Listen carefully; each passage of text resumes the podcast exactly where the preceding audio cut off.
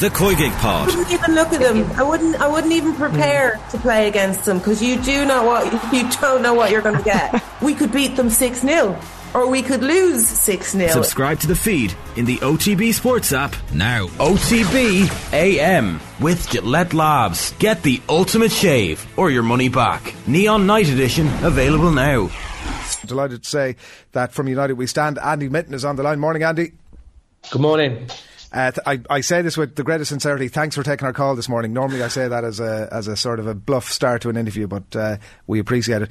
A little bit more time to sit in the result and the performance, obviously from Sunday, and fans obviously still trying to figure out: is this a one-off? Is it something deeper? Where do you sit? I hope and think it is a one-off. If you look how Manchester United have responded to setbacks this season, and there's been a few significant ones, then the reaction has been very positive.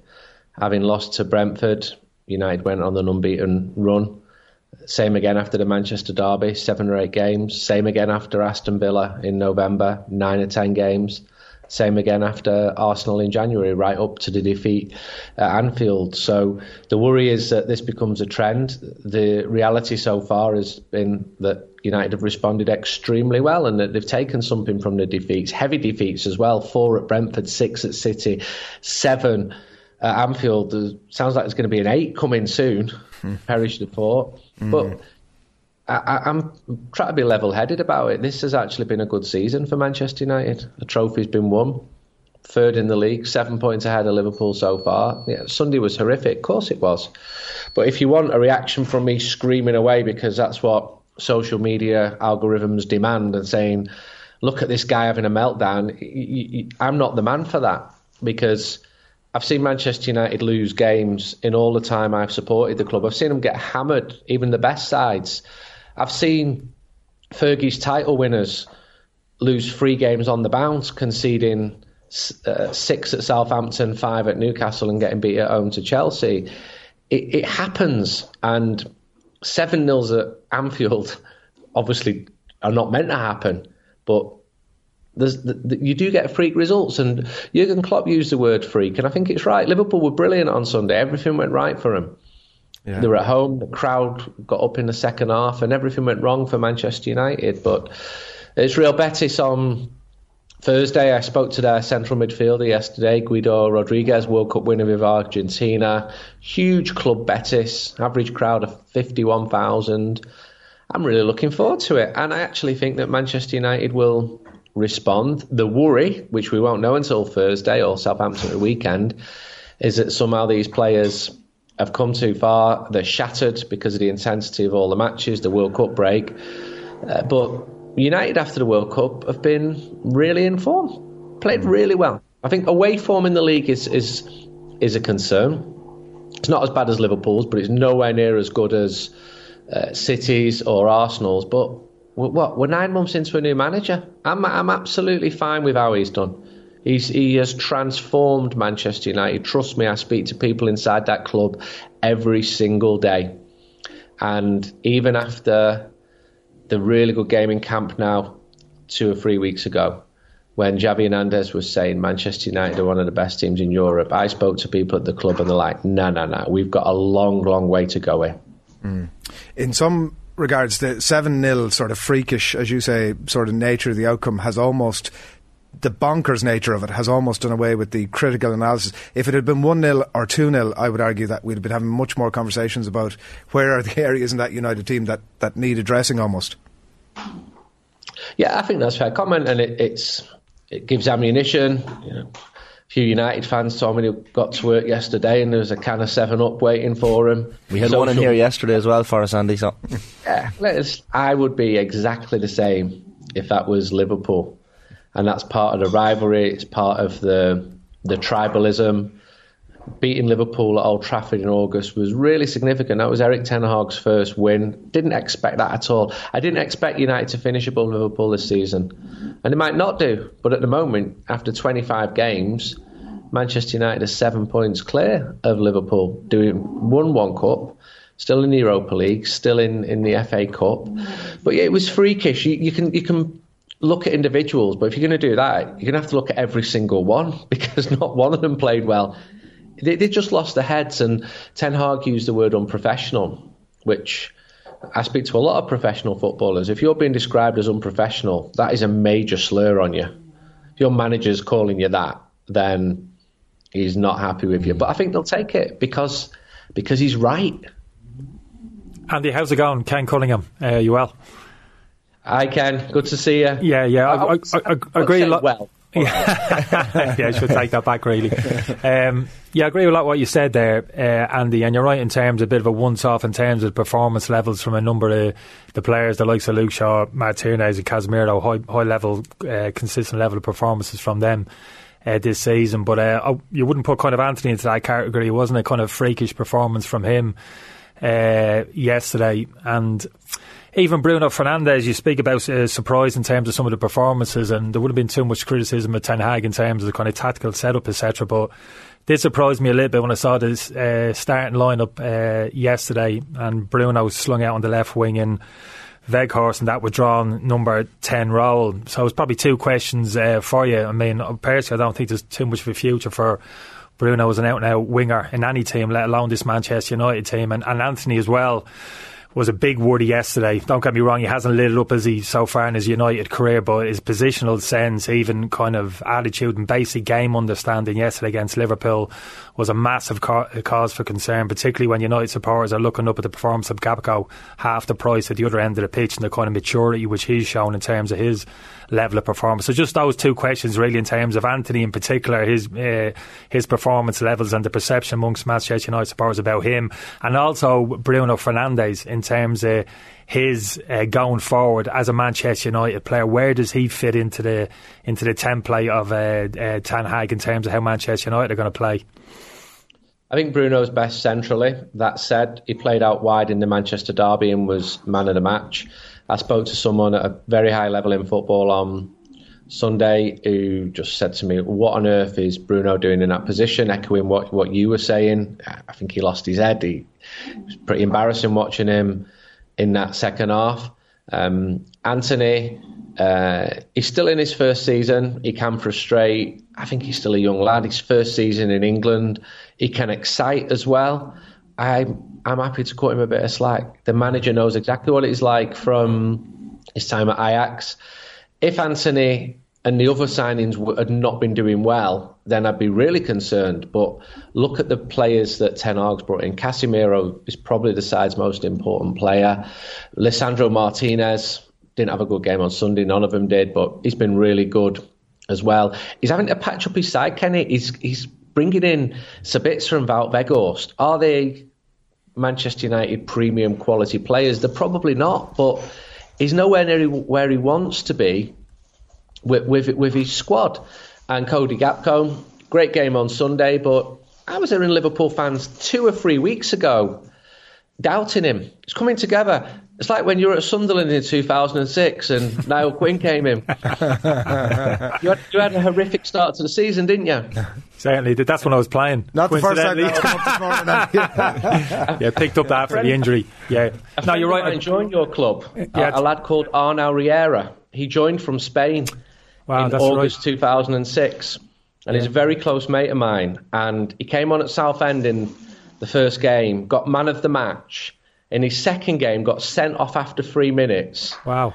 And then Roy Keane came in and said, uh, not really having you, son. So he went, he went to Falkirk. You know, football could change very quickly, but that Sunderland team came up, didn't they? Turned it around completely.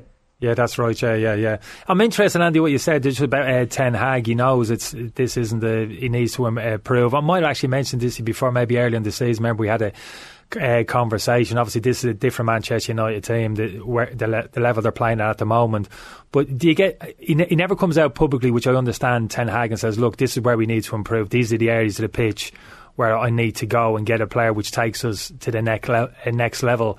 Do you get a bit of an indication off from where where he still feels as if what areas of the pitch he still feels that need to strengthen here? I know generally the squad has to improve in depth, but I'm talking about a starting eleven areas in particular. I mean, you could, there's an argument there for the spine of the pitch. Even centre midfield, centre forward, obviously, is a given. Even like centre half, you know, the, the two lads look a great pair in Varane and Martinez, Andy, but you lost one of them for a significant amount of period of time of the season. Have you got a number, th- you know, a backup, a number three? who could come in you could trust over the course of a season. Does Maguire or Lindelof fall into that category at the moment? I'm all right with the centre half positions. I think you've got four four players there.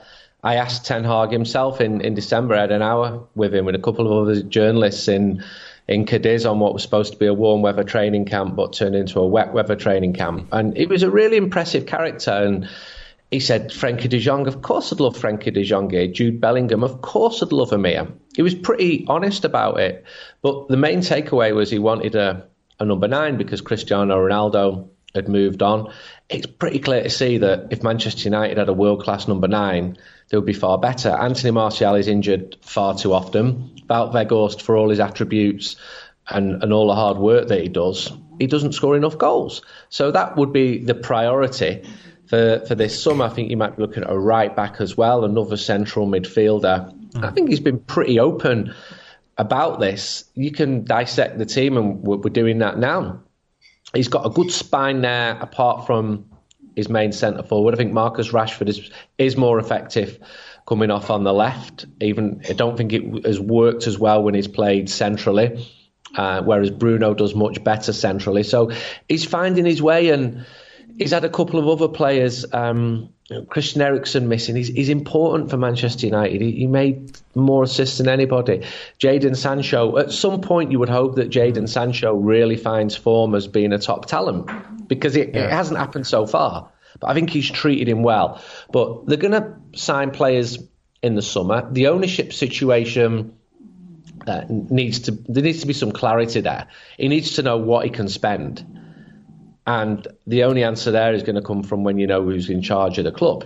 You know, if if there are moneyed new owners, suddenly you can go out and buy. Well, hey, we're going for Mbappe here. Or if it's same old with the Glazers, then a lot of money has actually been spent, but yeah. he's got to be more considered. I, I, I've been really impressed by him. I mean, he knows what he wants. He's dealt with the situations well, and, and he's still in his first season. I'm I'm really comfortable with him as manager, and the coaches around him as well. He's got a good staff there, a real mixture of experience. People like um, Steve McClaren, who you know, he's not a modern coach, but he knows he knows English football. He knows the press. He knows the humour. Mitchel van der Gaag, a good foil for Erik Ten Hag, someone who's a good manager in his own right, someone who doesn't kiss his manager's, his boss's backside, but actually challenges him. Benny McCarthy, good manager in his own right, did really well as a manager. And there's a good buzz around Manchester United. I speak to people there every single day, and trust me, if you'd have rang me a year ago when Ralf Rangnick was in charge, and you did regularly do, every indication I was getting was not positive. and that was reflected in the results. Andy, one you mentioned Roy Keane there. One of his comments after the match that, that struck me was after the game he was giving out and talking about the United players coming out for the second half at one 0 down from the tunnel and kind of laughing and joking with some of the Liverpool players and staff members. Was there something in those comments like you, you wanted a bit of vitriol and a bit of hatred between the two clubs w- during the ninety minutes, or were they comments? Do you think from a, from a bygone era, perhaps? I think it's a really good point because I, am a Mancunian. I want to see the players go to war at Anfield, and I was brought up on that. Players like Brian Robson and Norman Whiteside going toe to toe with Liverpool when Liverpool were the best team, winning everything, getting a draw, and thinking it felt like like a win. I don't think it's a good look if players are pally pally with each other. It, it just isn't. Even if behind the scenes you know, there's several Man United and Man City players who are really good friends because of their nationality. If you dig back a bit deeper, when Fred was really struggling at Manchester United, the biggest form of support came from Fernandinho from Manchester City. But if you see them all matey at Anfield, nah, I'm I'm not having that. I mean, it's two tribes; they go to war, don't they? And I love the enmity, as you say. I love the rivalry. I'm not into some of the tragedy songs at all, but they're two brilliant football clubs, and Liverpool in the last few years, years have been so well run on and off the pitch. They've, they've created a fantastic side. They've won the league. They've got to the European finals. They won the European Cup. I was in Madrid in 19 in that stadium. Absolutely horrendous night. But I went there in the name of work. I did my job professionally. But they've had a bad year this year. They've got a good manager. I'd love one day for Manchester United and Liverpool to go head and head for a title right away to the end of the season because We've not seen it. And it's all right, you know, City and Chelsea, whatever. Imagine if it, that was Manchester United and Liverpool. I just think we're some way off both uh, being in that position. But as we've seen this season, football changes very, very quickly. Do you st- still think you're some way off there, uh, Andy? Is there, is there not a kind of just slowly, al- almost wh- whispers, Chinese whispers around Old Trafford that next year we need to be you know, we need to be challenging. Not an expectation, maybe so much a demand from the supporters, but you know, almost kind of wishful thinking. Yeah, we're not. We're getting close here. Get the get the signings right in the summer. Why not? We could. Yeah, I, yeah, I agree. I agree because he, he has raised expectations, and whereas people were saying to Ole Gunnar Solskjaer, okay, it's your third season now, serious title challenge. I think next season it is realistic, but we don't know who the owners of Manchester United are going to be. That could really unsettle everything. But you would think if he brings in two or three players who are as effective as the three he's brought in so far this season, if in the best case scenario he has luck with injuries, you know, players like Varane don't get injured, Antony actually finds consistency, Garnacho gets more consistency with age, Sancho comes to form, Rashford avoids injury. If all them factors are going well, combined with rivals losing, as has happened this year, Chelsea have been a basket case this year. Then that's how league titles are won. But Manchester United are not yet are not there yet. They're just not. You can see it. I think that that term results machine which Klopp used is right. He's done really well to get these results, but I've been at the matches. Leicester cut Manchester United apart in the first half a few weeks ago. West Ham um, were really effective in that cup game only last week. So Manchester United have been riding the luck a bit. Of late, yeah. Can I um, take the Kenny Cunningham approach here and roll two questions into one for you, Andy, if you don't mind? Um, one of them is in relation to I saw the BBC reporting last night that Bruno Fernandes had come out to say to insist that he wasn't asking to be subbed off, that he was looking for positional guidance after Lang had come on. But a lot of conversation about the future of Bruno Fernandes, the long term future of him as captain, number one, and then second piece, just watching again Monday, uh, Monday Night Football last night, and Jamie Carragher did an interesting analysis piece on Casemiro, and it wasn't, as you might imagine, especially complimentary about his quality of passing, uh, poor tracking, and a generally sloppy display. So it was very much at odds with everything we'd seen almost from Casemiro up, up to um, up to this United shirt. Just both of those, uh, your thoughts a footballer has a bad game shock. Name me one who, who, who doesn't. Casemiro has been brilliant for Manchester United. And I did his first interview when he came to Old Trafford, and I saw him a lot in Madrid. And what I was most taken with was the reaction of Manchester United fans. He'll never come. They'll never sell him. He's only coming here for the money. He's past it. Absolute nonsense, every single one of those comments. And I was seeing the same people two or three months later going, I've got to hold my hands up. That great fan riposte. I've got to hold my hands up. He's proving me wrong. He's proving him wrong because he's one of the best midfielders in the world. He didn't look it at Anfield on Sunday. You could have put one of them statues from Antony Gormley's um, exhibition on Crosby Beach in the middle, and they would have been more effective than Casemiro. But they were all horrendous. Bruno, probably the worst, the, the, the worst of a bad bunch on Sunday. I think he's a top player. Do I get frustrated watching him moan and moan and moan? I do. But that's the part of his game which makes him who he is. We've mentioned Roy Keane a couple of times. I, I did see him have one or two words with referees where, where choice words were used. He's moaned as well. And I think Bruno, he, he, he, he takes the risks, he goes for the rewards with them risks.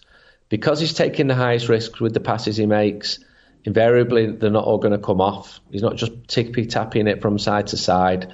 I think he's a top player. I'll never forget what he did when he came in in January 2020 when the team were really struggling. He changed the team a lot, like Casemiro has done this season. For that to become a, a title winning side, he's got to get them all clicking together. It's got to be the collective. And one thing that Ten Hag's done, and the people um, at the club who moved players on last season, there are four or five players there who were a negative influence in that dressing room, and they've gone. They went in 2022. And I get loads of people telling me exactly what it's like inside that dressing room. And if I was hearing negatives, I'd be telling you now. My my loyalty is to, to tell people what is going on there, not to the people telling me information. And trust me, it is in a good place that, uh, but there's still a good, good way to go. As there is with this season, top four and a cup would be a good season for Manchester United. I look behind at Liverpool now and I think, oof, seven points could be could make it up in no time. Yeah. And they're clearly good. All right. But we're, we're speaking 25 games in, and Manchester United is seven clear of Liverpool. yeah. Seven, seven, seven. Stop saying seven. a perfect note to uh, to leave this on to leave uh, United fans at least happy. Andy Bit, United We Stand. Thanks a million. Cheers, all the best. Cheers, Andy. OTB AM with Gillette Labs. Get the ultimate shave or your money back. Neon Night Edition available now.